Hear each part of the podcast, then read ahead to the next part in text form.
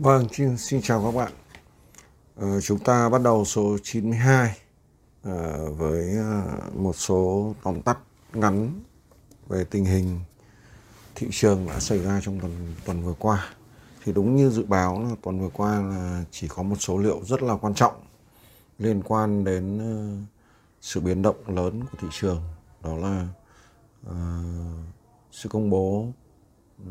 các chỉ số về CPI Ờ, kỳ tháng 10 của Mỹ. À, chúng ta thấy rằng là CPI thấp hơn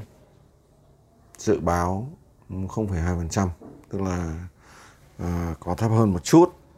à, nhưng nó cũng làm cho thị trường đang rất căng thẳng về à, lạm phát cao thì uh, rất là phấn khích và đặt kỳ vọng rất lớn rằng lạm phát đã đạt đỉnh. Và như vậy thì Fed à, tức là cục dự trữ liên bang Mỹ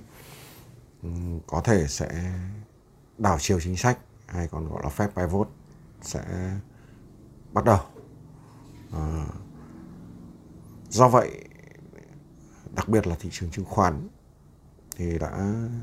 kết thúc tuần giao dịch với một tuần tăng trưởng lớn nhất tính từ ờ, tháng 3 năm 2020 cho đến bây giờ. Vậy thì ờ, đánh giá vấn đề này như thế nào? Ừ. Chúng ta đầu tiên là đánh giá về chỉ số S&P 500 đại diện cho thị trường chứng khoán Mỹ thì ờ, như mấy số trước tôi đã đánh giá rằng là có thể đây là một à, giai đoạn phục hồi nhất định của thị trường chứng khoán Mỹ. Và thông qua chỉ số này thì à,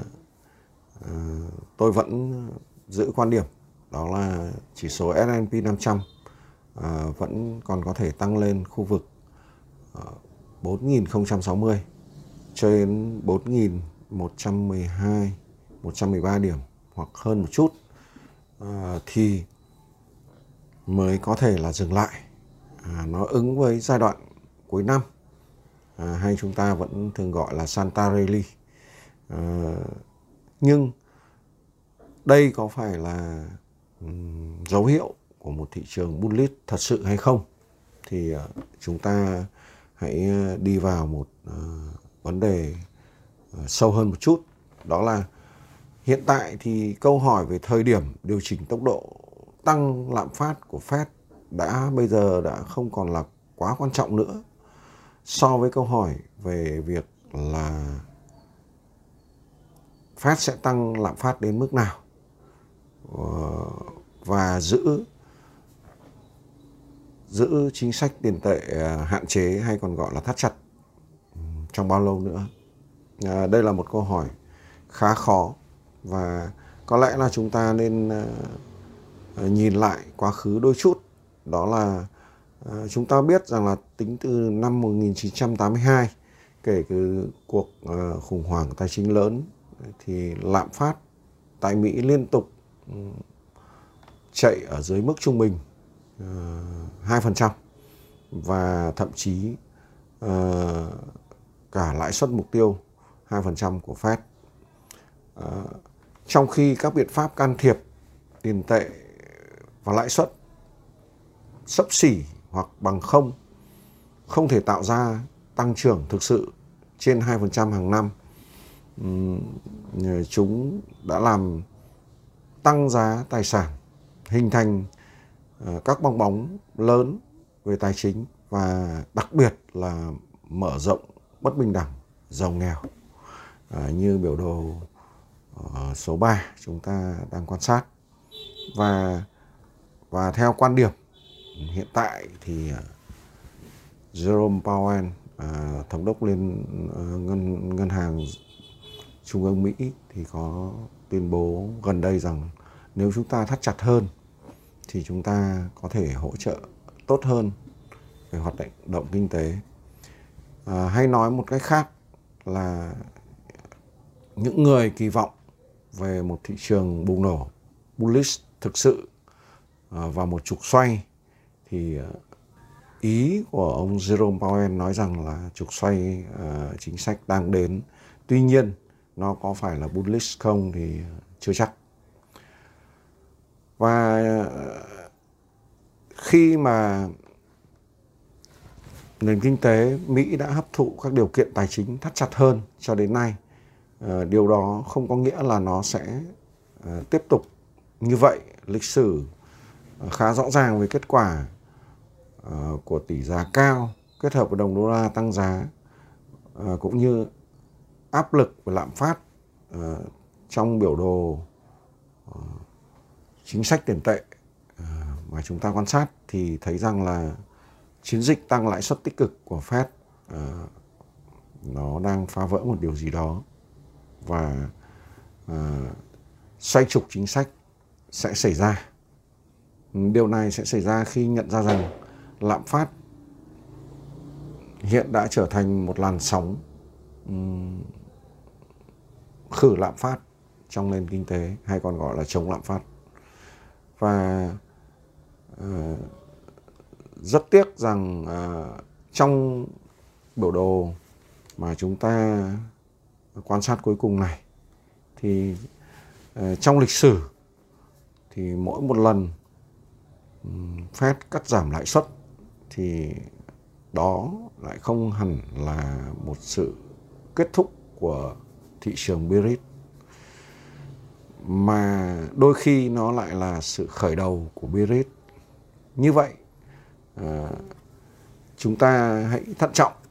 và sự kỳ vọng quá lớn vào việc là thị trường sẽ hồi phục nhanh chóng khi Fed bắt đầu ờ, có xu hướng bớt ờ, bớt mức độ tăng lãi suất đi. Ví dụ ờ, kỳ họp tháng 12 Fed có thể sẽ chỉ tăng 0,5% lãi suất cơ bản thôi. Thì nó không có nghĩa rằng đây là dấu hiệu rõ ràng và chắc chắn là thị trường chứng khoán cũng như là một số thị trường hàng hóa khác ừ, đã bắt đầu bước vào giai đoạn bullish thật sự và tôi ờ, vẫn đánh giá rằng đây chỉ là một giai đoạn à, beer rally hay còn gọi là giai đoạn phục hồi trong một thị trường đi xuống chúng ta hãy chờ đợi vào ờ, tương lai ờ, vài tháng tới để xem xem nhận định này chính xác hay là không.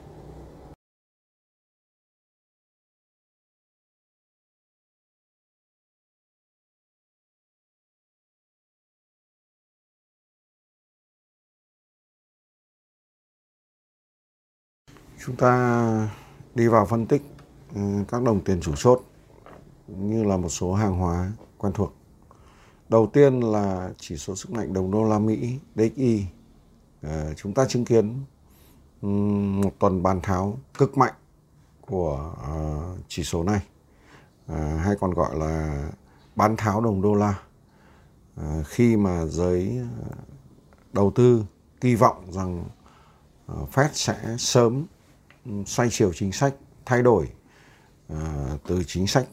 uh, thắt chặt tiền tệ chuyển sang uh,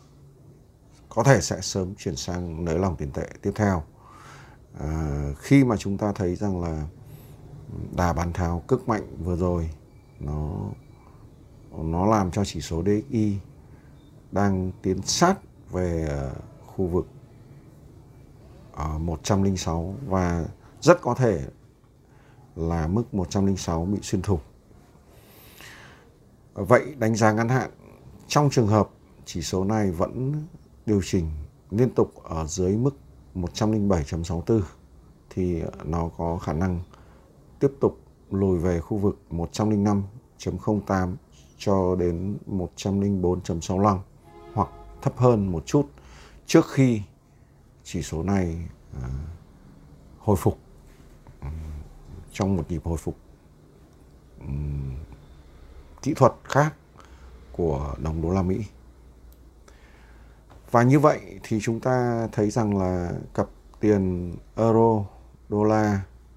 trong tuần vừa qua cũng hồi phục rất mạnh mẽ và cũng đúng như dự báo ở các số trước đó là cặp tiền này đã dừng lại ở sấp xỉ 0360. à, ờ, đánh giá ngắn hạn trong tuần tới nếu chỉ nếu cặp tiền này vượt qua được uh, mức 1.0368 uh, ờ, vượt qua một cách rõ ràng uh, thì nó có thể tăng tiếp lên khu vực 1.0530 cho đến 1.0610. Đây là một khu vực khá quan trọng. Và à, ngược lại, nếu như mọi điều chỉnh của cặp tiền này đều diễn ra ở dưới mức 1.0368 thì cặp tiền này có thể điều chỉnh uh, lùi lại khu vực 1.0197 cho đến 1.0088 ừ, đó là một khu vực uh, có lẽ là cặp tiền này sẽ kiểm lại à, có điều là nó tùy thuộc vào DXY nữa. Nếu ờ, chỉ số đô la vẫn tiếp tục đi xuống thì cặp tiền này sẽ vượt lên ờ, khu vực trên rất nhanh. Cặp tiền thứ hai chúng ta được chứng kiến trong tuần vừa qua bán tháo cũng rất mạnh đó là cặp tiền đô la Mỹ yên Nhật. À, như đã tính toán thì à, cặp tiền này đã đạt đỉnh và sấp xỉ sát mức 152 và đi xuống. Trong tuần vừa qua thì cặp tiền này đã xuống đến uh, khu vực gần 138 đánh giá ngắn hạn nếu mức ờ, uh, 138.13 được giữ vững và cặp tiền này uh, tích lũy ở trên mức này thì nó có thể tăng trưởng để test lại khu vực 140.33 cho đến ờ, 141.15 hoặc cao hơn một chút. À, chúng ta lưu ý nếu mức 138.13 bị xuyên thủng mạnh thì ờ, cặp cặp tiền đô la Mỹ yên Nhật có thể xuống sâu hơn. À, một uh, ví dụ như là 136 hoặc là 135 thậm chí là 130. Tính về mặt trung hạn thì ờ, có thể là cặp tiền này sẽ về khu vực 130. XAU ờ, vàng chỉ số thì chúng ta thấy rằng trong tuần vừa qua thì khi cùng với đà bán tháo của đô la thì ờ, chúng ta thấy là vàng cũng hồi phục rất mạnh. hiện tại thì đã vượt qua mức 1730 tức là 1730 đô la Mỹ một ounce. À, đó là một mức khá quan trọng mà chúng ta cần đánh dấu. Trước mắt thì uh, có mức kỹ thuật quan trọng nữa đó là mức 1.775 đô la Mỹ một ounce. Nếu mức này được vượt qua rõ ràng thì uh, vàng có thể tăng trưởng tiếp lên khu vực 1785 cho đến 1.806 thậm chí cao hơn nữa là đến ờ,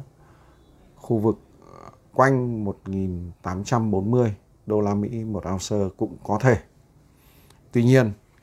chúng ta hết sức thận trọng nếu như uh, trong tuần tiếp theo um, mà vàng không vượt qua được 1.775 đô la Mỹ một ounce thì ờ, nó có thể điều chỉnh lùi lại để kiểm lại khu vực quanh 1.750 thậm chí là 1.730 đô la Mỹ một ounce trước khi có xu hướng tiếp theo. Dầu thô uh, chuẩn WTI thì chúng ta thấy rằng trong tuần vừa qua thì dầu thô cũng có những phiên điều chỉnh mạnh và cũng có những phiên tăng trưởng khá rõ ràng. Hiện tại thì ờ, vẫn đang ở mức ờ, sấp xỉ 88 đô la Mỹ một thùng đánh giá ngắn hạn ờ, nếu giá dầu thô tiếp tục tích lũy ở trên mức 82 đô la Mỹ một thùng, đồng thời nó break out lên trên mức giá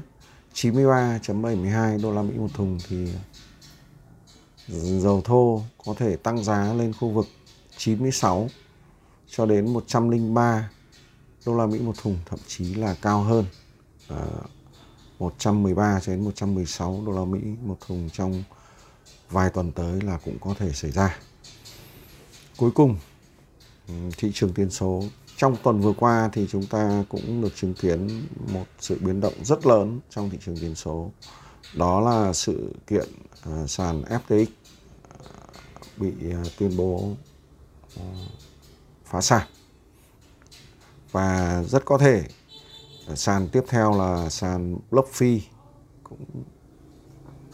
cũng sẽ sẽ có tình trạng tương tự và nó làm cho toàn bộ thị trường thiên số vào một cơn bàn tháo cũng rất mạnh có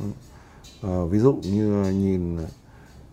thông qua giá của đồng Bitcoin thì đang ở sấp xỉ quanh mức 21.000 một bit thì đã có lúc Bitcoin rơi xuống 16 15.600 đô la Mỹ một bit. Đó là một mức sụt giảm cũng rất khủng khiếp. À, mức sụt giảm đó nó sấp xỉ trên 20% trong vòng có một tuần. Và đánh giá tuần tới thì uh, tuần tiếp theo thì uh, chỉ số tổng hợp của thị trường tiền số nếu vẫn tiếp tục điều chỉnh ở dưới mức 78.69 thì uh, chỉ số này sẽ lùi về 64.23 hoặc uh, thấp hơn. Và như trước đây tôi đã nói là mùa đông tiền số vẫn chưa thể kết thúc được và chúng ta à, hãy hết sức bình tĩnh à, để chờ đợi xem thị trường tiền số còn những biến động gì tiếp theo hay không. Chúng ta sẽ gặp nhau ở số 93 tiếp theo.